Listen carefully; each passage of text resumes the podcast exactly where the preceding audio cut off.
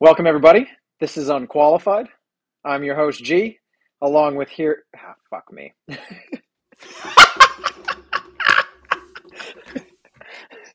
I was like, yeah, like host with my host. Um, all right. Don't think, dude. Just do. Don't Don't think.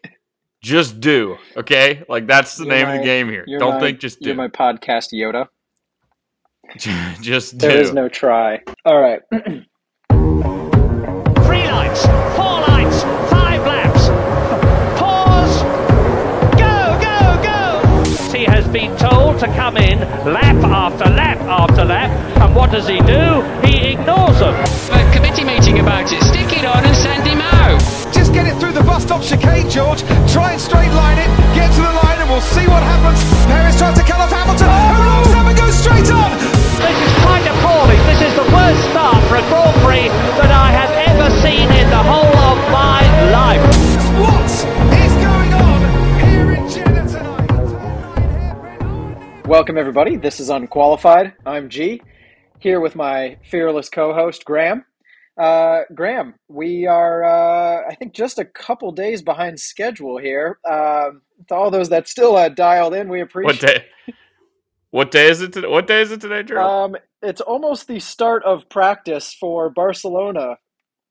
T plus two weeks from the end of uh, the Miami Grand Prix, and, and look, everybody, we we made no promises that this was going to be the most professional and flawless uh, show out there. I mean, we let you know straight up front we are unqualified to be doing this, and uh, we tried some new technology this last week, and um, you know it didn't work out. So we we made it. We recorded a whole episode uh, only to have the audio files lost. So we're here for round two, a bit of deja vu.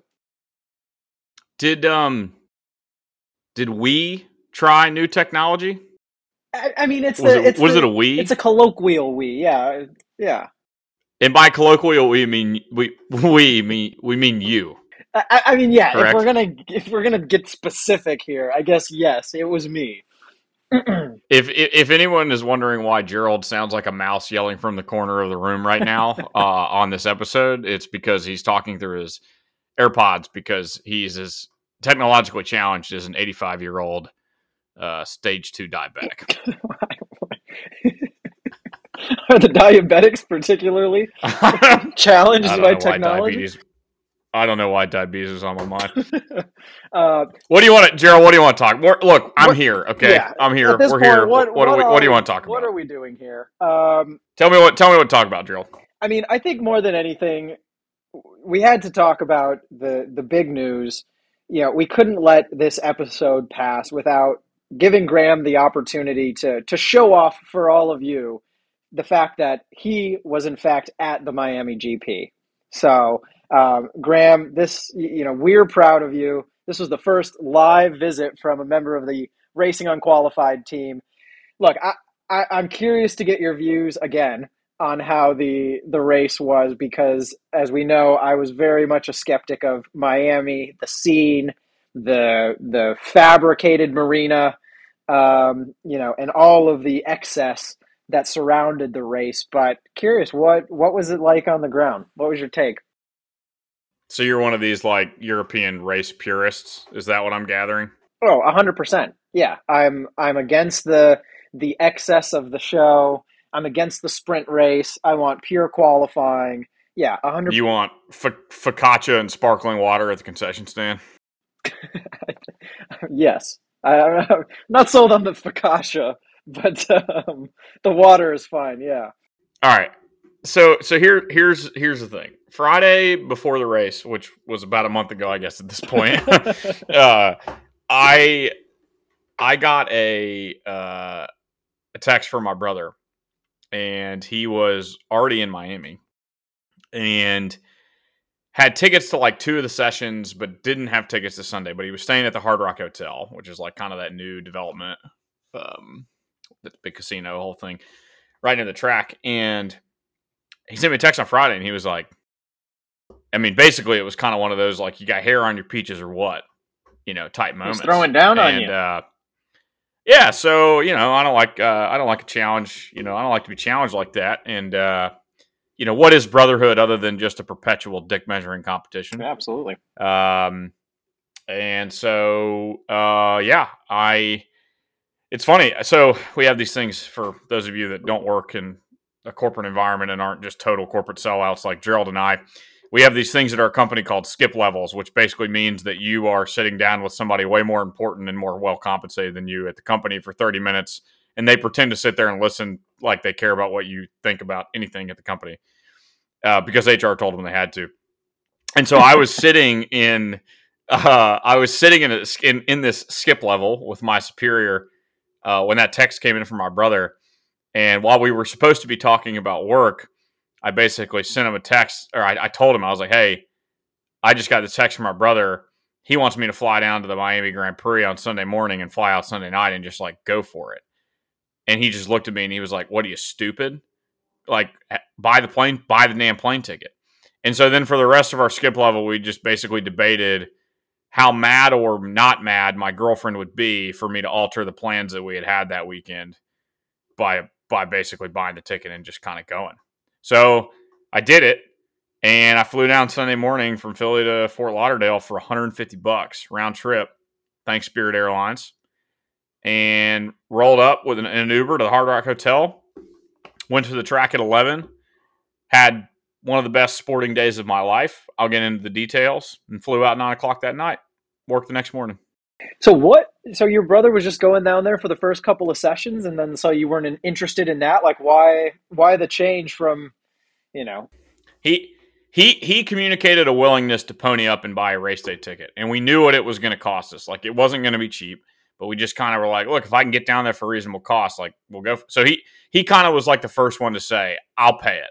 And then I was like, all right, if I can get down there for like without giving my arm away for the flight, I'll do it. You know, because it's kind of one of those just like screw it moments. Like, I got no wife, I got no kids. I, I you know, I'm not a particularly charitable person. I'm kidding. Uh, but you know, you got no dependencies. You got a good job. Like, you just got to take advantage of that while you got it. So we went for it. But look, I got to say, um, we'll get into the details, but I, my overall observation America fully embraced what its persona should be in hosting a Formula One race in Miami. People can make fun of the fake marina. They can make fun of just like all the glitz and glamour, the prices, the celebrities, like whatever. Like that was our best version of sports fandom and like what we bring to Formula One on full display. Like it or hate it, it was that and I don't think I can really criticize it because of that. And I had a blast. I mean, look, I've been to oh man, I've been to national championship games. I've been to the Masters. I've been to the U.S. Open. I've been to um, uh, pretty big NFL games. Um, I've been to a lot of big sporting events in my life. This this was I've not been to a spectacle quite like that in terms of just the total experience. It's like if you took a beer festival and a con and a music festival and a food festival and like one of the biggest sporting events you've ever seen just shoved them into the same venue. It was unbelievable. What were some of the most so so first off, I think we'll we, we're starting to develop quite a, uh, a a calendar here for ourselves of of checking out some different races throughout the season. So it'll honestly be interesting to to contrast because Yeah. this was your first race ever, right? So you don't really have the context of how good other events are, and the fact that other ones also feature concert tickets as well, and I'm I'm sure they don't lack food options also. Um, so we'll have to see what what others were like. But in your mind, like what stood out as the most unique, intriguing, exciting part of the the the non race aspects of the weekend? Yeah, honestly, man, it was just the amount that they invested in fan experience. So, like, you obviously had food and concerts and everything else, but I mean, it was at a level where, like, you'd be walking around the venue, you'd make a wrong turn, and all of a sudden you would be at a Tiesto concert, and you don't even know how you got there, and people are ripping their shirts off and throwing like paint on each other, A- and then you like go left and get a hot dog. Like it was, it, you know, like it was wild. Um, they had this little like pit crew station where like teams were putting gloves on and racing each other. How long it'd take them to put on like take on a tire, take off a tire and put on a tire. Uh, you know, nobody was under two and a half seconds. I can assure, I can assure you of that. It was like like a when we walked up there was like it was like a youth group versus like a like four moms and it was uh, like you know, kid almost got crushed trying to take the tire off. Um, So, so I had to ask. So, all right. So there's cool stuff in the periphery. Um, all the food that you had mentioned, from like sushi to Korean barbecue, which you know, I think they forgot they were on the Atlantic Ocean rather than the Pacific Ocean. But odd food did, I, selection. did I tell you that I had sushi and Korean barbecue? I think you did. How do you There know was this? poke. Yeah, we. I think we covered this quite thoroughly in the last the last iteration. We, we covered this in the, the yeah. Okay. were you now i know you just bought the peasant tickets um, but were you exposed to any of the like contrived fake marina or like did it seem did it seem like superficial and fake at all in terms of like No. How it was set No. up no It no, it was, and and I get why that that was like the Twitter audience's impression was like, oh, you got to have a fake arena because you're not near the water and you can't actually have real class, dude. When you were on the ground, you didn't question like the level of class in at all. Like you you didn't walk around that place thinking like this is a trashy thrown together like little like pop like you know this isn't like a little like pop up home where the walls and appliances and countertops are cheap and it's going to fall apart in five years. Like the level of in all seriousness, the level of engineering and the level of structure that they were able to build in you know in a temporary context that all was going to be ripped down was super impressive and it did not feel cheap. And even the fake marina man, like yeah, I stepped up and I touched the fake water, but like it kind of became a parody of itself and it was kind of cool. Uh, and and and like you say what you want about the fake water, but the area around it was was amazing. There were like sweets everywhere. There was like really good food. It was at a really cool kind of turn in the track. Like it wasn't gimmicky at all. You didn't have like kids throwing up and you know lollipops laying. It wasn't like trashy at all. It was like really clean, um, and a cool spot. And the boats, like there were legit like super yachts parked inside of that fake water. It was not like they were not messing around. I, I I think it got a bad reputation on Twitter. well if if anyone can appreciate a facade of superficiality masking little more than an empty parking lot it, it would be you so um Uh, you've been thinking about that joke a little too long. Delivery could have been sharper. I've been thinking about it for about that two was- weeks. that- that- that didn't sting. I didn't sting me No. like it should have. I think the first time I said it, it might have stung a bit more. That's that's fair. Um, Can, can, can I give you my my my overall observation from the weekend though? Yeah. Is just a general sense that I think Europeans think that we're stealing their sport, and um, you know what I think we are, and you know what I got to say that I got to say, well then step up your game. Everybody I saw on Twitter, I'm talking to you, Matt Gallagher, were just poo pooing everything they could, every chance they could about the Miami race, on track action, off track action, and it was just like this categorical denial of the legitimacy of anything that could have come from an American, like from a new American race. And I'm sure they're going to do the same thing in Las Vegas. And I'm not here for it because to that I say, do you like making money? Like, do you like a sport becoming literally like a complete global icon? This is like what America brings to sports. It is like the other level. It's the gasoline, man. It's the it's the freaking money and the status and I don't think we're going to rip all the tradition out of F1 in the process. So get over it. Like stop like don't come at me with your I've been in this sport 25 years bullshit. I'm sorry. Like I'm not here for it. Like welcome to the future. Like seriously. Get, get like get on or get run over is kind of my philosophy. well, I think I'm I'm probably more critical of us than I am of other places, right? Because I think my biggest complaint is people flocking purely for the event, right? And to go because oh well this is the first one in Miami and I need to like be at this at this thing just to be there and to like fuel my social media, right? Versus I think the appreciation for the sport. But frankly, that probably happens everywhere, right? I'm sure there's plenty of people at Of every course. track who are just going there because it's a hot thing to go to and don't know anything of course. about the sport. And look, I'm no expert on the sport, haven't been like watching for 20 years either. Um, but I feel like we've gotten real deep real quick in terms of like the appreciation for all of the nuances.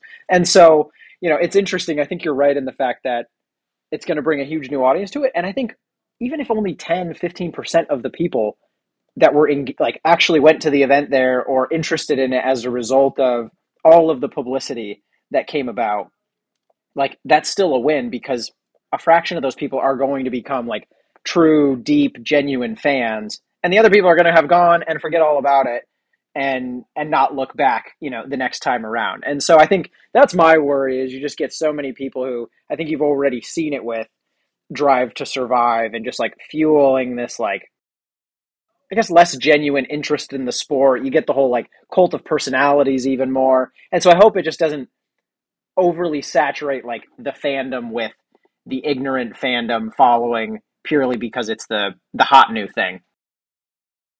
I think that's uh, yeah. I I see what you're saying, but I, I think that's a little bit uh a little bit paranoid. Like I think the American fan base has got a learning curve to come up, but also you need the rich, uninformed idiots in the under the tent. Otherwise, how are you going to pay for everything? Every sport has them, right? Every sport. Look at Williams. Like, yeah, yeah, exactly. Like I, you know, I I, it, it, I hear Europeans complaining about it, and then on the other side of the coin, they're like, "Oh, but the new F1 app is is great, and I love the streaming experience. I don't want to listen to Sky; those guys are trash. I'll listen to like and watch all the feeds on the F1 app." And I'm like, "Who the hell do you think is paying all of this new money to build out a digital experience on the F1 app?" Like the American media company with like a massive influx of cash to improve the digital presence of the sport. Like it, you can't have your cake and eat it too, buddy. This is a package deal. So, like again, get on board, get run over. Like this is this this this this is this thing is out of the box, and we're not putting it back in. Well, and to so, your point, it's anyway. um, you know, I'm not sure that we can take take the Europeans' perspective with a ton of credibility until they stop wearing capris in Miami in the freaking early summer. Dude, it was hot as a witch's tit. It was so hot, and I was, you know, I've been. You were sweating even in your short drowning. shorts, huh? Well, you know, I've been just obviously working on my tan in 40 degree May weather in Philly with it raining every effing weekend. So I haven't even seen the sun in like a year. And I show up to Miami and it's like 95 degrees. And I'm like, oh my gosh, this is insane. I'm sweating my balls off. And you've got, you know, freaking uh, all these Italians walking around in like tight ass jeans and I'm in like cotton shirts. And I'm like, you guys are psychos. Like I do not understand. I think the thing that I think the thing that also pissed me off about the whole thing was just like sitting here and observing all of like the pre weekend hype. It was just over the top, I felt like. Like yeah, every single events. like like it's great. Like other weekends, you'll hear see features of like what people are doing. But I feel like every driver was at like three events in like the week leading up, you had to see all of that. You had to see drivers just doing like absurd things rather than just like it was like they had to be parodies of themselves for the marketing rather than like can we just be genuine about it? And if people didn't get bought in right like i don't need to see lando norris in a crop top with james corden to like get me excited about the weekend. Like that's where i think you just you go too far. Like fine have your fake marina try to sell your yachts but like can we maintain a, like some level of like decency and like professionalism? And that's where it went off the rails a bit for me. Yeah, I mean the media stuff, but that's all. That's a lot of that's team driven. So everybody's trying to become the darling team of the U.S. Right, and they all just they all they all just don't understand they've already lost to Haas. Right, so like it doesn't matter. well, I was gonna say I, I, feel like they've already lost to McLaren, and yet McLaren yeah, doesn't agreed. realize that they've already won. It's like they're so over eager, and you're like, guys, I people like Danny Ric, like people love like you guys are good. Right. It's too bad he's going to be in IndyCar next year, but anyway. Uh, well, well, the last thing I had to talk to you about was no. was prices. So people on the ground, you, you said we, we won't we won't publicly shame you for the amount you paid for an entry ticket, but I do know that what hat I think you paid you would have paid more for a hat than it took you to fly the what 800 odd miles from Philly to, to Miami? No, dude, I'll say it. I paid a thousand dollars for that Grand Prix ticket. I got no regrets. None. Just a frame for people how, and I'm not made of money, just a frame for people how much enjoyment I got out of that single day. It was absolutely worth it. I did not buy a hundred and twenty dollar hat. I did not. That's that's where you draw Uh, the line. Can, can I quickly circle back though I, to the McLaren comment about the U.S.? Yeah. Zak Brown has an opportunity. He he is right now. If if McLaren and the U.S. fan base are in a relationship, he's gotten to third base and like maybe about to meet the parents. Really? You think it's that far along? It's that serious? If he gets Colton Herta in that car, he's definitely put a ring on it. Wow. he can close that deal, dude. Like he can, if he would, and they've got him as a, they signed him as a test driver. He just won what, like two? He had that crazy race in the rain in IndyCar. I'm following IndyCar now. I'm like, You're all in. I'm like, because I'm I'm, I'm interested. Is like, is Colton Herta's stock going to rise? I want him in Formula One, so I'm like, follow him in IndyCar, and he won last weekend, and wherever the hell they were in the rain, it was a crazy race. Um, yeah, dude, he can seal the deal with the American fan base if he. Puts Well, it's interesting. Herta He's in. also been more supportive of like the the whole Andretti intro into the sport as well. It seems rather than big you know, time. Others like like Mercedes, and so he definitely seems to be a bit more of a bid a bridge builder in that sense. So Do you have you heard the latest? I mean, we're just bouncing around topics. I think it's great. Have you heard the latest on um? yeah, any of the structure be damned. This shit's a week and a half late. Who gives a fuck? yeah, I, Nobody's Well, uh, listening we'll at get to this the- point. This is just me and you talking shit. we'll get to the race recap, but I Will I, we? I am curious what you what you've heard on Andretti. Um, I mean, honestly, I, I for the last week haven't been haven't been following too closely. I think I was just in such a state of shame for having having dropped the ball on the on the technology transition. Um, that uh, you know, I've I've just needed I needed to step away for a week, Graham. So what? So it's a team decision, right? It's whether the teams are supportive of him. Because Yeah, what's like on the table is it's a collective decision as to whether or not they want to introduce someone else. Right? They're all part right. you know equal ownership in this in this venture and then you'd have a new party coming in to potentially dilute. And so you have the considerations of what is the net value add of bringing in this entity? Is this really the thing that brings america even further into the sport? And like frankly I, i'm kind of of the camp that like sure great like my my uncle was actually um, a member of a pit crew in cart for like an andretti and fittipaldi um, newman haas Oh, no race team um, and so like I'm I'm I'm fully supportive of them as like a, an entity coming in, but I can totally see the side of of Mercedes of like what is really the value add? We're making a huge concerted push into the states now. Do we really need another team? Um, and I, and also from the race perspective, I wonder. You know, you'll hear Brundle a lot push for, you know, and and harken back to earlier days where, you know, cars. You know, there was 24 cars on the grid etc. But you just see such issues already in practice or and especially in qualifying, given the number of cars on track that and and as well as issues with lower end teams and the performance issues of do they create a crash that dramatically change the like the nature of the race. I worry about the effectiveness of a new, brand new entity coming in from scratch and being able to one have any kind of like decent level of performance and how that impacts like the the weekend as a whole and the ability of the teams like maximize the time. So I, I'm a bit of a skeptic as well, but curious what what your views are. All right. So to summarize, Andretti uh, last year proposed buying Sauber, which is Alfa Romeo.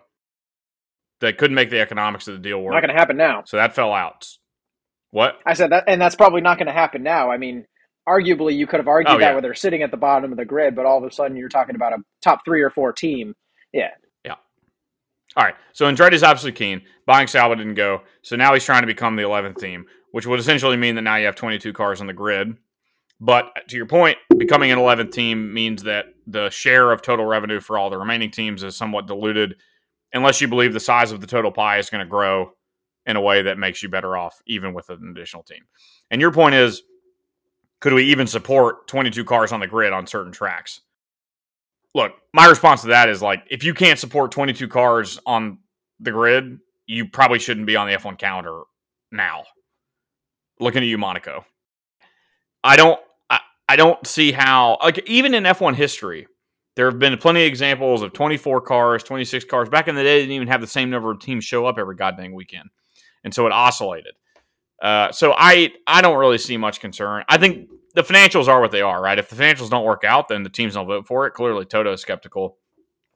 But I mean, what I could tell from the Miami press was that Andretti was putting on a full court press, and it seemed like he was going after the team principals primarily. So they're they're your decision makers, right? And so, point taken, should be able to make the number of cars work. Like I, I think you can get all around that.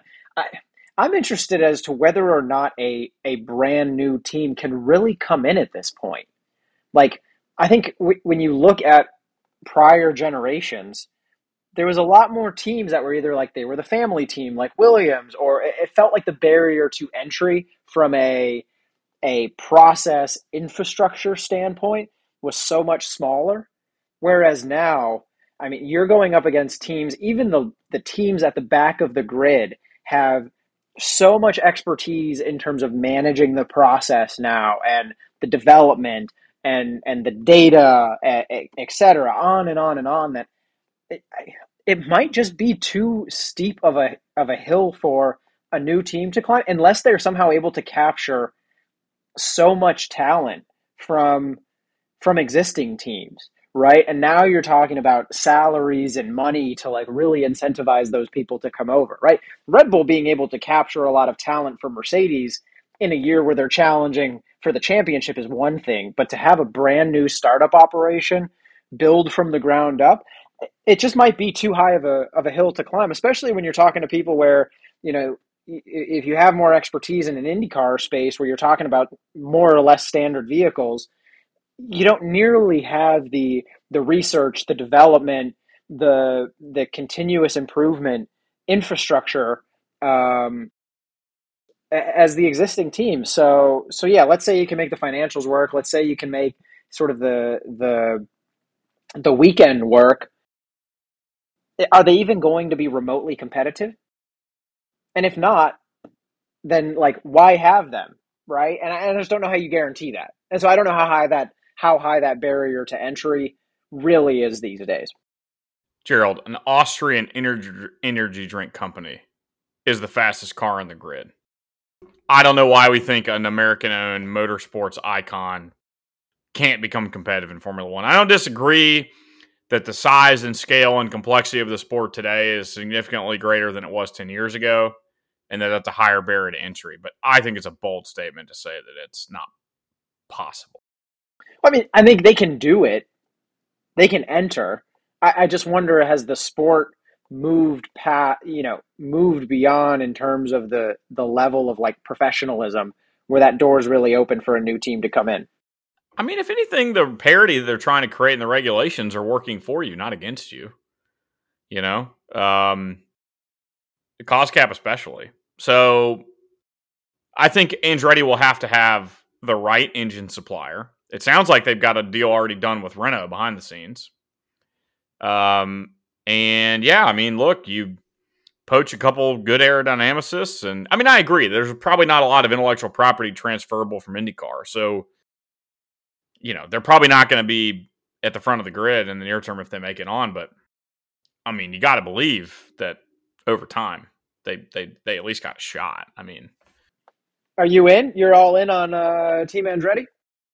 I'm not. I'm not ready to say that. Um, but I'm definitely in support of them being in the sport. And I think I think if he did it, he would put one, maybe even two American drivers in the seat, um, which would be exciting. So, yeah, that's an that's another interesting thing. I I feel like the the blind commitment to putting an American driver in the seat like that that admittedly is another risk. While I would love to see an American driver join, you, can't deny the the process of the way different drivers have been brought along through the the European sort of karting culture. I mean, you look at these Logan, guys who've come along.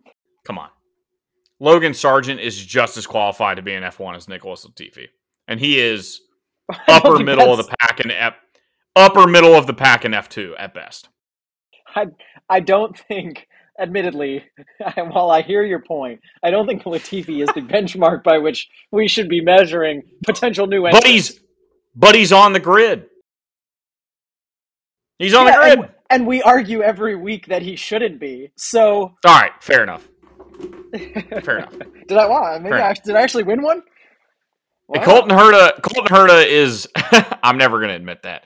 Colton Herta is definitely the most qualified American to be in Formula One. Alexander Rossi, maybe second. Logan Sargeant, probably third. I don't know. That's that's probably your top three. I would agree. I, I look. I'd love an American team. Would love an American driver. I would just. I would hate the image of the shitty American team with the shitty American driver pulling up the back of the grid, right? And and almost necessarily that would have have to happen out of the gate. But I don't know that I would force the issue of hiring the less than qualified driver to join my team just to create like the all American brand. Do you have the one? Do you have your yeah, your your token American driver? Sure. But what I would really like to see is hopefully the growing prominence of the sport in America leads to more young drivers starting earlier and following the journey that, you know, the likes of Checo Perez and so many other drivers have followed to to truly get into the process. And now that might be a slower, longer process, but I think that's ultimately what's going to get you a good driver. Pulling pulling somebody who's not going to maintain pace to join a team who's already struggling. I, I don't know. It, it, it just America loves a winner, and we are very fickle fans. And I don't know that the fans will stick around long enough to to see this, you know, miraculous, you know, this gradual development journey take place. I think you're being way too rational about this. You think You know going to? Ju- bl- wh- then you know why what is America lo- supporting Haas? You know, because they're not an American team. What makes them not American? The fact that they literally were the embodiment of the Russian flag in their livery last year. I mean, you could argue that's red, white, and blue. American. that could be also, the- the fact that they've never had an American driver. They literally told Alexander Rossi when they were evaluating him versus Romain Grosjean in 2018 as test drivers that they didn't believe any American drivers anywhere in the developmental leagues had the prowess to join. And instead, they decided to put a guy in, in the car that is now getting beat by Alexander Rossi in IndyCar and decided to put his car into the wall and rip it in half two years ago. So, like, I, it, there's a bias at play. And I think that Haas wears that on their sleeve. And I don't hold it against Gunther Steiner. I love Gunther Steiner. Gene Haas is arguably a worse GM than the owner of the Las Vegas Raiders, who has the most effed up haircut I've ever seen in my life and is just an offense to sports ownership everywhere. I don't know why they give me similar vibes, but they do. I don't remember that guy's name. But I, I mean, to be fair, they made the move to Vegas though, and and dude, that's probably going to be a boondoggle for them. So I, I think it's Yeah, probably an insult to them to to say that they're in the same league as Haas. But it sounds like you're you're pretty much in the camp of like Haas really Haas could have been the American team, and they 100% dropped the ball on fully. As, I mean, they had Yeah. rich energy. They made a worthy attempt at. dude. Okay, no, Haas never made an, even remotely an attempt to become America's darling. Getting in bed with Uralkali was the death kiss, kiss of Yeah. death. They never made a successful attempt before that. Had they been smart, they would have gone after Alexander Rossi earlier in their tenure in F1 and then brought on some American sponsors. Haas was probably three to four years too early. Had Haas come onto the scene about 2018 when Drive to Survive hit, there's no telling where they would be right now. But I think they just kind of unfor- unfortunate timing for them. But dude, I, my whole my whole thesis about the American team entry thing is this: yes, American loves a winner, but what does America love more than a winner? America. Dude, uh, well, well, yes, but also, dude, an underdog story.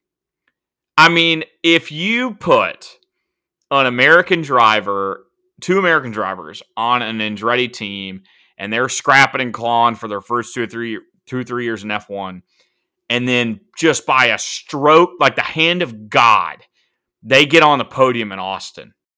Those people would rip those bleachers apart. Of every big football game that I've ever been to as a college football fan and a very loyal Clemson Tiger, the the the largest pandemonium that you experience as a fan is always, always, always when you were not expecting to win.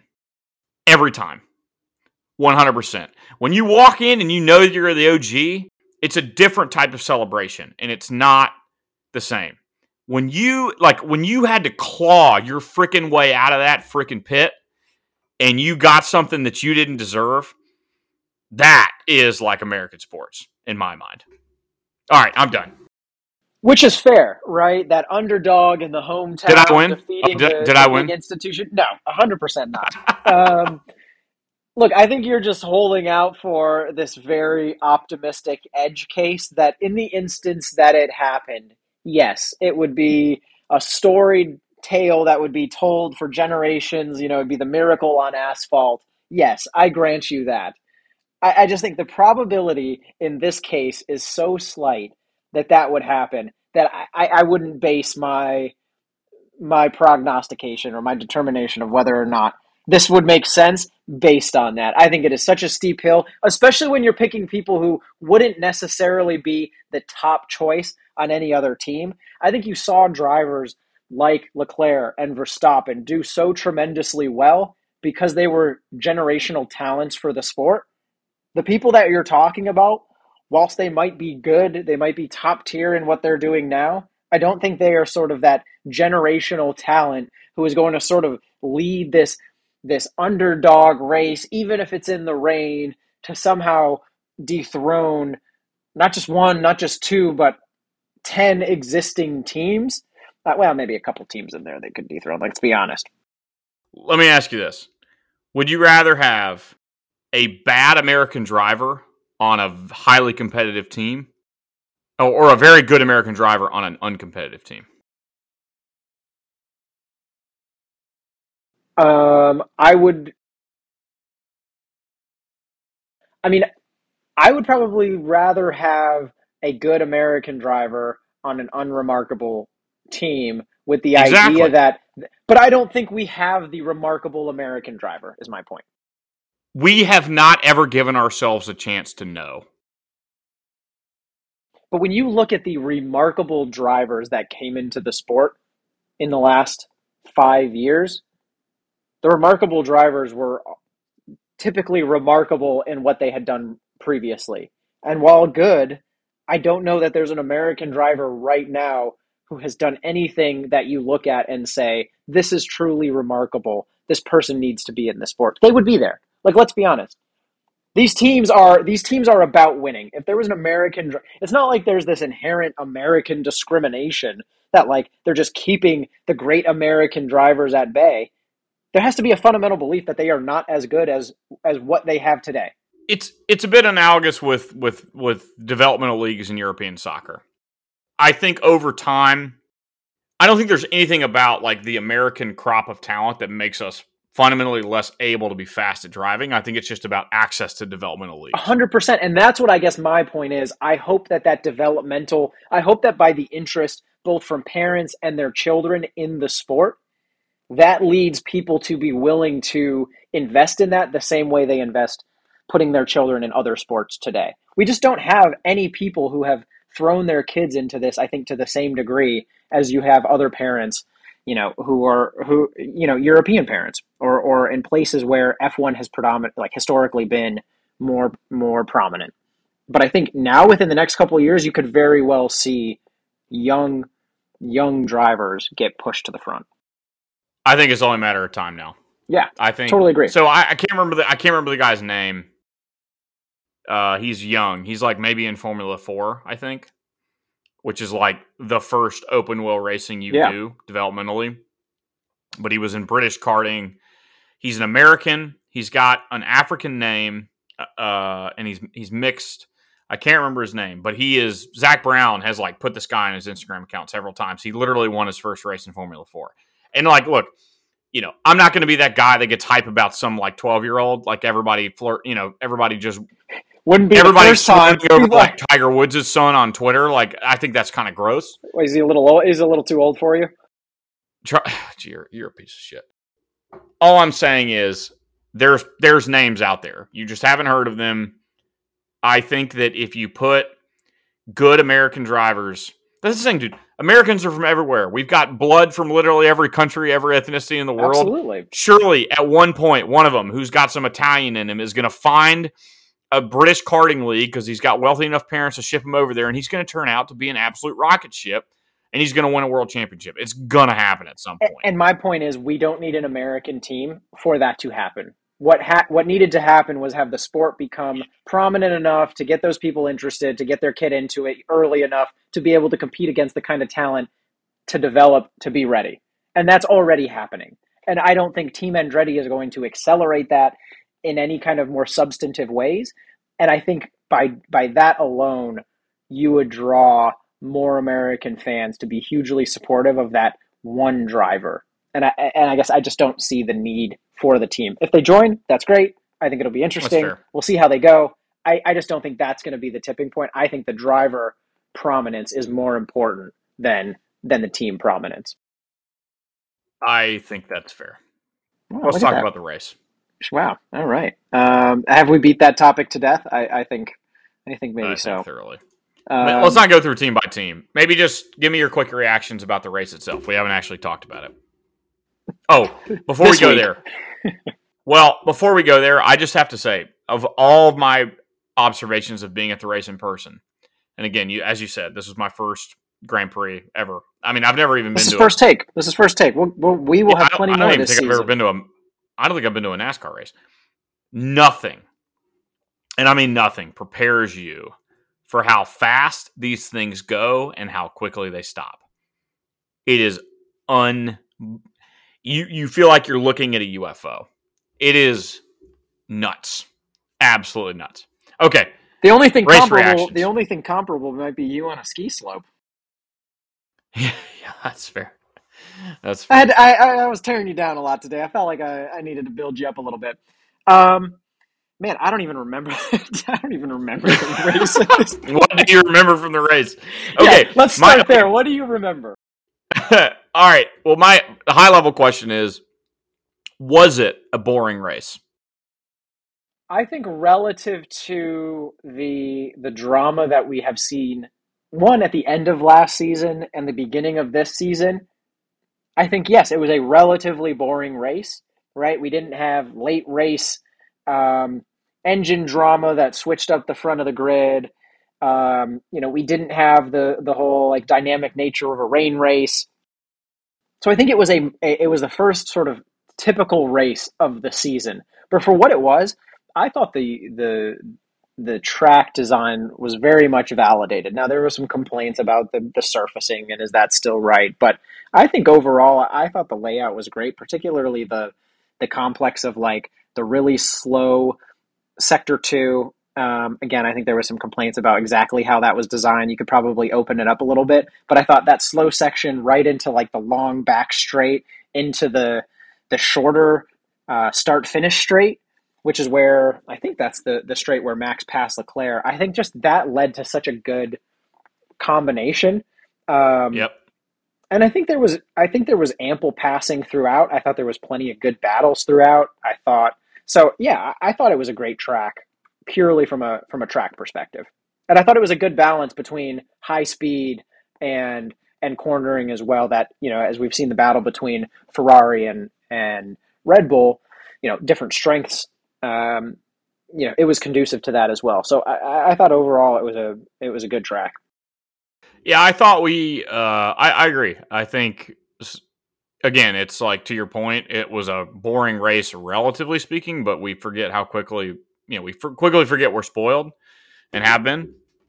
Um, that uh, that end of back straight kind of turn and then sweep into the home straight. That's right where I was sitting. Yeah, And so you could see people setting themselves up for like that kind of sneaky overtake on the home, the short home straight, which was pretty cool. Um, you got a lot of people like late, like like Max when he took Leclerc, he like late brakes into the end of that of that straight, but he didn't intentionally dive in. And then exactly. he just got a re- he got a really good exit, and then basically, yeah, all he needed was that short home straight to get around him. So that was a cool spot to be. Yeah, it was nice you didn't see him force it on that on that long straight, right? Yeah. Like you knew they could Yeah, they could yeah. build up to that start finish, but then that one wasn't so long that it was always a guarantee. You know, I think you saw a number of times with other drivers where it, you, you couldn't quite get around because you the setup wasn't perfect, right? Um, so yeah, I thought it was I thought it was good. I thought overall in terms of just performances, um, I, I thought again you have to give Russell a ton of credit. Um, just he is doing absolutely everything right. I love seeing him sort of use the the late pit stop strategy, which Hamilton employed so effectively when he had the superior Mercedes. Um, now to sort of for two weeks in a row uh, pull ahead of pull ahead of Hamilton. So um, love seeing Bottas at the front of the grid as well. Um, unfortunately, he, he cracked a little bit in the late race under pressure from from both Hamilton and Russell, and let them by. Um, you know, Sainz had a good recovery weekend and, and held off Perez, albeit due to due to some sensor issues that that took a lot of horsepower away from Perez. And and lastly, Perez crushing it, man. He he has still been solid, really consistent, and I mean, it's it's obviously early in the season, but to talk about you know where where different drivers should be next year, but I, I don't know how you don't give him a drive again next year. So he has clearly come to sorts with that car. He's got a level of consistency that is exactly what Red Bull's looking for. I think without the power unit issues or the sensor issues, he's probably around Sainz. Um, oh, he's easily P three. Yeah, yeah, and he should have been arguably anyway. He just Yeah, arguably picked the wrong picked the wrong spot to try and overtake, and obviously was getting a little bit frustrated in the car. But um, it was kind of nice to see him get a little uh, get a little hot under the collar. Yeah, he was a yeah, I agree, man. He, he, yeah, He's so always so well composed that you know it was nice to see him get heated. he was the most represented single driver on the ground by far. Well, hey, you know, going to the Mexico City race, I'm I'm definitely getting a Checo Oh. hat. Oh, that's gonna be insane! Like absolutely, they ride so hard for him, and it's like it's like pa- it's like serious passion. I got like so much respect. Love it. Um, yeah. Yeah, but yeah, no, I mean other race observations look like uh, I think the other one of the other interesting storylines, obviously aside from the top the top teams, is um the the the relative performance of Albon against Latifi Crazy. is it's as it's starker than almost any pairing we've seen in F1 history, and I think any smart money would have been on Albon going into the season, but for Albon to have already scored the number of points that he has and be that far ahead in a car that is a total dumpster is pretty wild. It kind of makes me think Latifi might be seeing the writing on the wall. Actually, did you see this week that Nyck DeVries is going to run FP1 in Barcelona well, that's part for, of the. for Williams? I mean, that's part of the the development effort within F1, right? And No, I get it, but you, do you know how many other test drivers Williams has? They've got like four or five other test drivers. yeah, but I I mean, I think DeVries and Piastri have have lar- you know have easily been like the the top two most talked about people. So I, I wouldn't read too much into that because I mean, there's there's sort of mandated like races, right, where they're supposed to get a mandatory like practice session to help them sort of develop and get a feel for the car. But that aside, a lot of talk around Latifi being replaced mid-season, and I, eh, you, you say the car is a dumpster fire. I don't think you really know that yet. Is is the car really a dumpster fire, and Albon's just really crushing it, or is the car actually pretty good and Albon's doing a good job? Latifi just really sucks. I, admittedly, I don't think we truly know the answer to that yet. Um, I kind of hope it's Albon is absolutely crushing it and like out driving that car more than anybody could imagine. I have to think it's a little bit of it's somewhere in the middle where the car's actually kind of decent, Albon's doing a really good job, and Latifi still sucks. If DeVries if DeVries shows up in FP1 in Barcelona and puts it in the top ten, uh, like you're gonna have your answer. Well, if he even if he even puts a time up that beats whatever time Latifi puts up in his practice session, that's enough.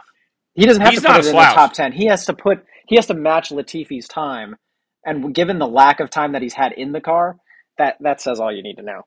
yeah, but this dude isn't this dude isn't some 17 year old Max Verstappen you're throwing in a seat who's just literally rolled off of a kart. Like this guy won Formula E, he won Formula Two. He's like 25 or 26 years old. I mean, he he's not like that fresh. So I I wouldn't be surprised. And I'm not expecting him to. I, I would just say I don't even need him to to be P10 to to justify his seat, right? He needs to just put up a time that's as good as any time Latifi puts up throughout practice, which to your point, I, I don't see that as being wildly unrealistic. Yeah, that's fair. Like especially a P1 session, yeah, it that would be truly truly shocking. And, and I guess the la- the counterpoint I want to make too to your point of the, the biggest driver disparity, I think shockingly the the the smallest driver disparity that's pretty surprising at this point is is Vettel and Stroll.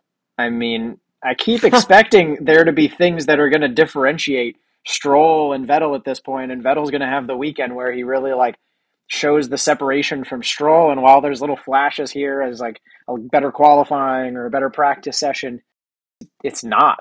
Um, and as hard as we are on Stroll, probably aren't hard enough on Vettel. And and seeing kind of I don't know if how how substantive the you know the headlines are, but this could very well be Vettel's last year, and it's I would argue that's probably for the best. He, he doesn't seem like the heart's the heart's in it anymore. Agree or disagree? You're skeptical. You're a little bit of a Vettel fanboy, so uh, you know I I, I like Vettel. reluctance. Yeah, I do too. I think he's a great personality on the grid. But I like him because I don't think he cares at all about what you just said, even if it's true. But I think that Because- apathy extends beyond what what I say. It's not apathy. I don't think it's apathy. I think it's perspective. I think he I think he has put Formula 1 in a in a place in his personal, you know, compass or his personal priorities where he's content with it to be what it is today, which is like they're not competitive and he's doing a lot of other stuff with his life. I honestly think he might just raise his hand and retire at the end of this year and be totally content with it. Yeah, I, and I guess maybe we're maybe we're saying the same thing and we're just associating it differently. Like, yes, has he put it into perspective? But for certain, but like Max has also, I think, when you hear about like how much does the championship mean to him, or how does his life change as being a champion, he still has a really good perspective as to, no, my family, my friends mean way more than this. Yeah, yeah, if I win, that's great, right? Like you saw a lot of good, mature perspective, but he was Max still is not a role model. he will still clear. smash your face to to win a race, right? And I think I think Yeah. great. He has perspective. You say he has perspective. I I I would characterize it as more apathetic about how well they actually do and how well he does in any weekend. he knows enough about the sport to know that he's not going to win in that car. And he's and look, he's a lot different from Fernando Alonso in that point. Fernando Alonso is like, I don't care if you put me in the worst car on the grid, I'm going to go out there and try and rip your face off every weekend. And that's And the that's the way difference, I guess. And you have to, if you're going to be one of 20 people, if you're going to be one of 20 people in the world doing the job, you need to have that mindset, regardless of, of you know, your your sort of transcendental awakening that you've had or the perspective that you put on it. What I'm saying is, I kind of respect the fact that he Seb seems he knows he's on his way out, and so he's just going to wear his underwear on top of his fire suit and not give a shit what anybody thinks. Okay, so thank you. and I'm I glad- think that's awesome. I think that is awesome. What I think is even more awesome is the fact that I seeing the glimmers of Hamilton start to step outside of his perfectly like crafted media persona to to to be himself as well. How in the I, my favorite part of the whole weekend was the F was the driver press conference where Hamilton has like three watches and like twelve necklaces on, just as like a, an fu to the FIA for their jewelry. Like I want to see more of that from Hamilton, and I look, I get it why he hasn't done more of that in the past. Right, he's much more scrutinized than other drivers on the grid, and and he, he has a a certain perspective that he's trying to like promote, and I support that. But as a Max Verstappen fan who loves the sort of don't give a fuck, like gonna say what I want, um, driver persona, I would love to see Hamilton do that more because you see glimmers of that, like where after Silverstone, Max kept they kept getting asked about the crash, and at a certain point, like Max says, like, why are we still talking about this shit? Like, let's move on. And then they ask like Hamilton, anything else to say? And he'll sort of just point at Max and be like, nope, he, he said it all. Like, I want to see Hamilton embrace like the Oh, the candor a little. I want to see Hamilton embrace the candor. Your bias is showing.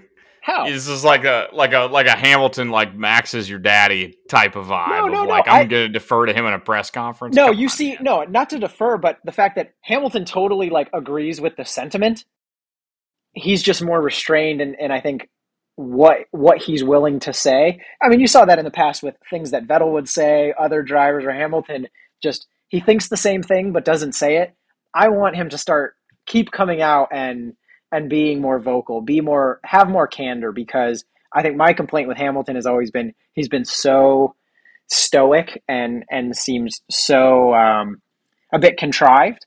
And so like if if him later in the career, the struggles that he has this season, a confrontation with the FIA like makes him step out a little bit more and be even more candid, I am all here for it. Like I want the I want the Seb version of Hamilton um, to to come out as well. So I, I'm I'm interested to see how this all unfolds. I don't disagree with that at all. I love when people are not up for reelection. You get the best version of people in that case, and, And that Hamilton's applies in all contexts of life. Yeah, he's not up for reelection at So all. like I want him to lean into that. I guess is my my only point. There's no Max versus Hamilton Yeah. thing. It was purely let him lean into let him lean into that because I I think he's freaking hilarious. Like walking out there with three watches, he's like maybe I'll wear four next time. I'm like, please. I hope he has them all up his whole arm. hey, man, it's part of the leadership standard at our company. Be candid. You know, I'm going to get measured on that tomorrow morning in my mid-year when I'm told that I've been performing really poorly. It's going to be great. Well, I Uh, don't think it's because of your lack of candor, to be honest. yeah, that's probably true. Uh, uh, all right. I want to ask a, a follow up question on Mercedes, which is, and this is kind of a shift to a little bit of a week ahead, uh, week look Yeah. ahead as well. Um, what we're aware of is that Mercedes is firing their first big development bullet in Barcelona. New floor, new side pods, maybe a completely different air philosophy. We don't know. How much of a do or die week is this for them as a team in Barcelona? Do or die for them. Um, I mean, I feel like it's well, it's partially influenced by, I guess, what they're trying to accomplish. As you teed it up, are they trying to go for a wholesale aero philo- like a wholesale change in design philosophy? If so, yeah, I, I think at this point you need to nail it. I don't think there is enough time to do a wholesale change, get five more races of data, to then do another wholesale change that might not work. Now, if they're taking more incremental steps and they think the solutions, you know, uh, they have an idea of how to solve it and it isn't a wholesale change, I, I think you probably have more more flexibility. But in either case, I don't think I, I don't think they're going to move to the top of the grid right away anyway. And I think they're well clear of of fourth place. And so I think they're kind of in this comfortable bubble where where all they have to do is make incremental steps forward to, to get the right indication of how to improve. I, I don't but if they try to make a big a big splash and do something that is dramatically different and it goes wrong, I think that could be I, I think that could be negative for them because not because they couldn't revert and go back, but because they've already invested so much down this journey. But I, again, I, don't think it. disagree more. Yeah, I couldn't disagree more. Third place, if the question is do or die, third place for Mercedes is die. Like that's death. That's equal amounts of death as fifth place. And I get that's not true of the money payouts in the constructors championship, but it, it's win or go home for them based on their tradition. I think if you, I, I think they have no choice but to fire a big bullet. If you don't, and Barcelona is historically a Mercedes track. I don't even know how many years in a row Lewis has I don't- won there. interestingly, I don't think that whole like which track is whose anymore like I, even matters at this point. Well, it, with the new cars, you're you're right about that. Yeah, But if they don't get it right at Barcelona, they're not going to learn anything at Monaco. Baku is a weird track, another street circuit. Probably not going to learn much there. It's a bunch of slow corners with a bunch of straight line speed. That's going to be horrible for their car. And then Canada, which is like, ah, Canada's a weird track. We don't actually know a ton about it because the only thing I know about Canada is for what I've done on the F1 game, and I, I genuinely don't like it.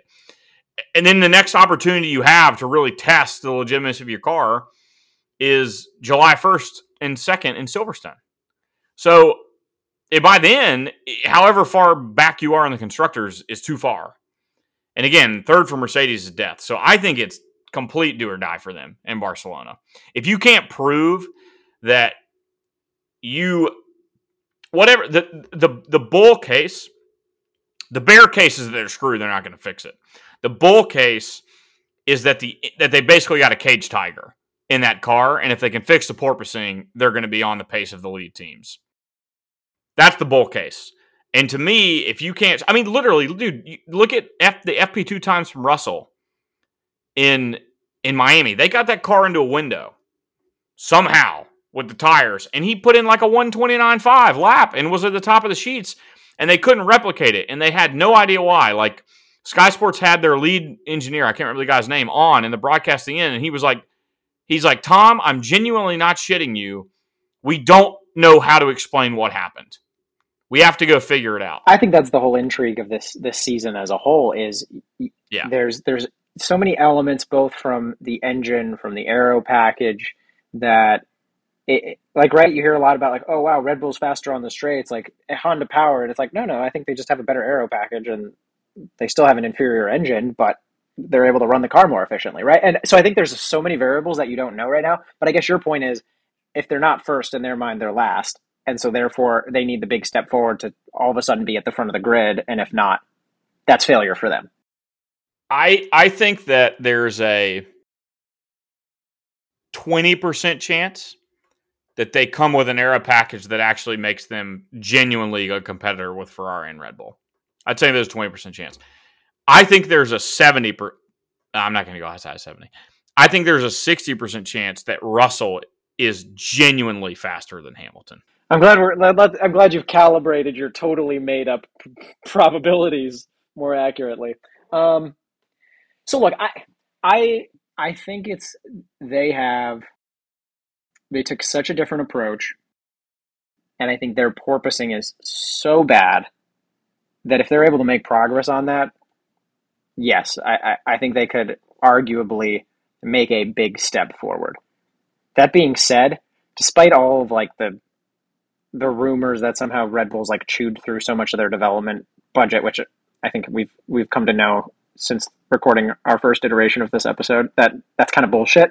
Um, Oh, it's all bullshit. Both. Dude, I, I, mean, Red the... Bull's Red Bull's going to do, from what I hear, Red Bull's like pushing for another like what four um, kilogram weight reduction. So like that's going to be huge from them from like the continued efficiency. Ferrari's supposed to be picking up a ton of speed based on more like aero redesign, like floor redesign for them as well.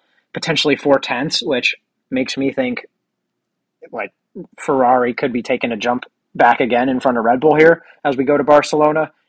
I just don't think all of a sudden you're going to see such a dramatic change where now they're they're driving for first place. I think best case for them is they're a few tenths off of pace still, but they've narrowed the gap to whichever car is second place. I, it's just the other the development is coming so quick, probably for all teams. But I do think the intrigue is it, it's probably like, hey, you're able. How much development can you? How many early wins are there? And you're able to see the likes of Ferrari and Red Bull doing well? Are there really quick things that you can pick up and take massive step forwards now versus, you know, at the tail end of a generation, like in the last years, like in the years we just came from? Yeah, probably. So I do think that the opportunity is there, but the opportunity is similarly there for everyone else as well. So I, I don't know that there's some great secret that they're going to lock unlock more so than what Ferrari can as well. Because I think they're struggling with suboptimal aero as well, and they're probably going to take a big step forward on that with a better floor also. So, so yeah, I, am more skeptical of the the massive leap, but I'm excited just to see how Ferrari launches forward because I think that could be that could be huge. But you talked about Russell against you talked about Russell versus Hamilton. Why why your why the the confidence that Russell's so much better than Hamilton? It's maybe I wouldn't characterize it that way. I just think that there was this default consensus going into the year that Hamilton was going to be better on pace just because of who he is. And um, I guess what I'm saying is like Hamilton's had bad luck and he's gotten the bad end of race strategy basically all along. But throw all that aside, and I think they're pretty similar on pace at this stage. And I, genuinely, I'm not surprised. Um, I always go back to the the spa lap from Russell in the wet last year as my. I'm just like every time somebody doubts it, I'm just I literally just point at that. I'm like, that was that, that, there's no way to explain that lap other than like this guy's just got he's gifted. Yeah, eh, so I'm not yeah, and I'm not ready to crown Russell as better than than Hamilton at the moment, but I've been impressed by how measured he's been both through practices, qualifying, the race. Yeah. He has just been incredibly stride, con- dude. he's been incredibly consistent and high performing in every step, which is like exactly what Hamilton always did. And and so I, I haven't seen anything from Russell where he's going to have that bad race where all of a sudden Hamilton's able to like close the gap and jump ahead. Like at this point, he just has to maintain, and he has a twenty point lead.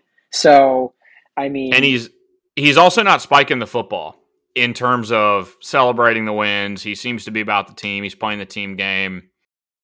I gave him a little shit for that first like for that early race where he did well, and he was like, "Fuck yeah, we didn't expect it." Blah, blah, blah. I'm like, all right, like yeah, you, the team guys in front of you, but yes, He hasn't exaggerated that as his success has increased. So I think I think your early read was pretty misplaced, if I'm honest. I was a little. I think I was probably a little harsh and didn't let the man who's been sitting at the back of the grid sort of enjoy the limelight a little bit. So fair, fair play. Let him out of his cage. Yeah. All right. Uh, I know we're not going to make it through every team, nor should we. I just want to make sure before we close. What should we expect from Barcelona? I feel like this is a, it's obviously a mainstay on the F1 calendar. At times, I think it gets a little bit of a bad rap as a track. But what should we expect in, in general this coming weekend?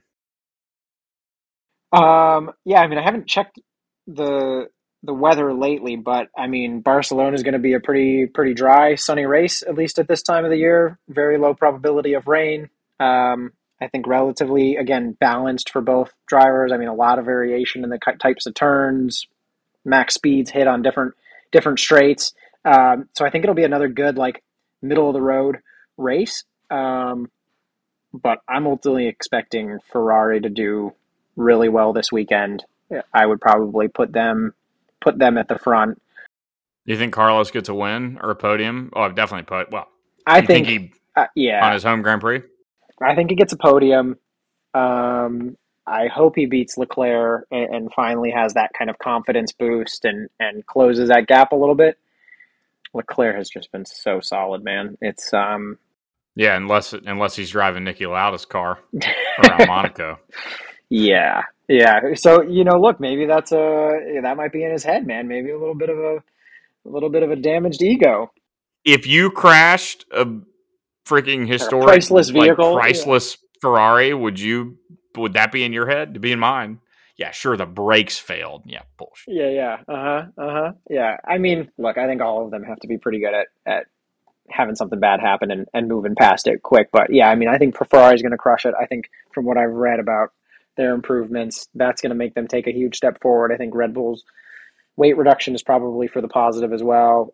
I'm not thinking Red Mercedes is going to ma- take a massive step, so I'm saying Ferrari, Red Bull, Mercedes this weekend, and and I think you could see um, Alfa continue to to perform really strongly as well. So they do seem like the the team that if uh, if Zhou can sort of step up and get some points on the board as well, um, they have a chance to take it to to McLaren. But McLaren has has sort of been nice, like sort of steady, middle of the road. I mean, obviously Norris got destroyed by by Gasly this last race, but um, I, I think they're holding that fourth place pretty pretty well. So Yep.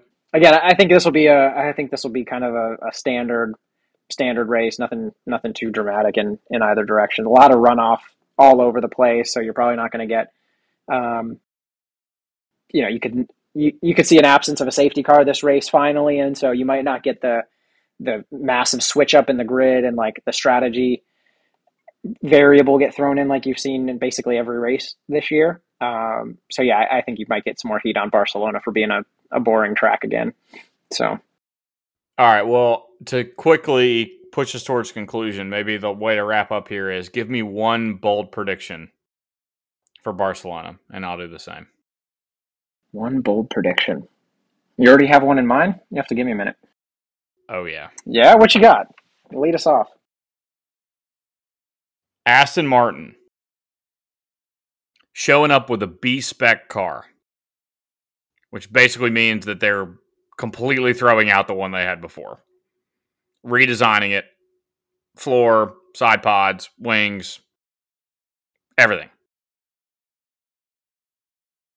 I don't know who it's going to be. I hope it's not Stroll. But they're going to be in the top five. as a team or as an individual driver? One driver will place in the top five. I was going to say bold that Stroll was going to beat Vettel, but I wasn't going to go that far. Wow. Um, what is this based on other than just pulling that out of a hat? Well, okay. What I'm aware of is that they're going to have the the largest amount of new specs on the car relative to anyone else, and so I'm just going on the dice roll that they're just going to get it right and take the biggest leap forward. And maybe there will be some chaos at the front of the grid, and maybe they'll sneak into the top five. All right. All right. Um, I have absolutely no basis by which to to make this prediction, and this is purely driven on an aspiration and sort of a reversion to the mean philosophy. But I'm thinking this is a big week for for AlphaTauri. I think both Tsunoda and Gasly have a have a strong performance, and Gasly sort of breaks out of the the slump that he's that he's in. But don't scoff at me like somehow my prediction relative to your stroll in fifth place prediction is absurd. I asked for a bold prediction. You gave me a real basic bitch response. I just needed to go out on a limb. I fuck it, Latifi for podium. What do you think with the definition of a bold prediction? I didn't say irrationality. Bold prediction. Anyway, all right. I mean, Gasly hasn't hardly broken the top ten this year. I feel like that's pretty bold to have him. You know, I, I would put Gasly. yeah, as, on reliability and bad luck, predominantly. Yeah. I mean, I don't know that crashing into Norris was bad luck. I don't think pass not on inability to pass inability to pass Albon for fifty laps. He had he had like a freaking cracked rear axle because Alonso rear-ended him in the first second lap of the race. Like he already had a damaged car before he hit Norris. I'm not saying that the thing with Norris wasn't his fault, but like the guy was already behind the eight ball by the time that happened. I mean, Alonso plowed him like on the opening lap of the race. agreed, but that didn't mean mean he needed a Lance Stroll into Lando Norris, All right. right? He also didn't. What was his What was his reason for not being able to pass Albon for fifty laps? All I'm saying is Gasly, after consistently being in the top six week in week out, he's due. I'm not gonna. I'm not gonna waste my breath. This feels like a very French. this. You're right. This feels more of like a personal thing right now, Graham. And I- I'm sorry that you have such an animosity towards the French, but Gasly's due. That's going to happen. This might not be bold enough for you, but um, just just you wait. All right. Well, since neither of those things are going to happen, um, I think we could probably close it there. Graham, this was an awesome, awesome episode again uh, for round two. Maybe even better than the first time we recorded it.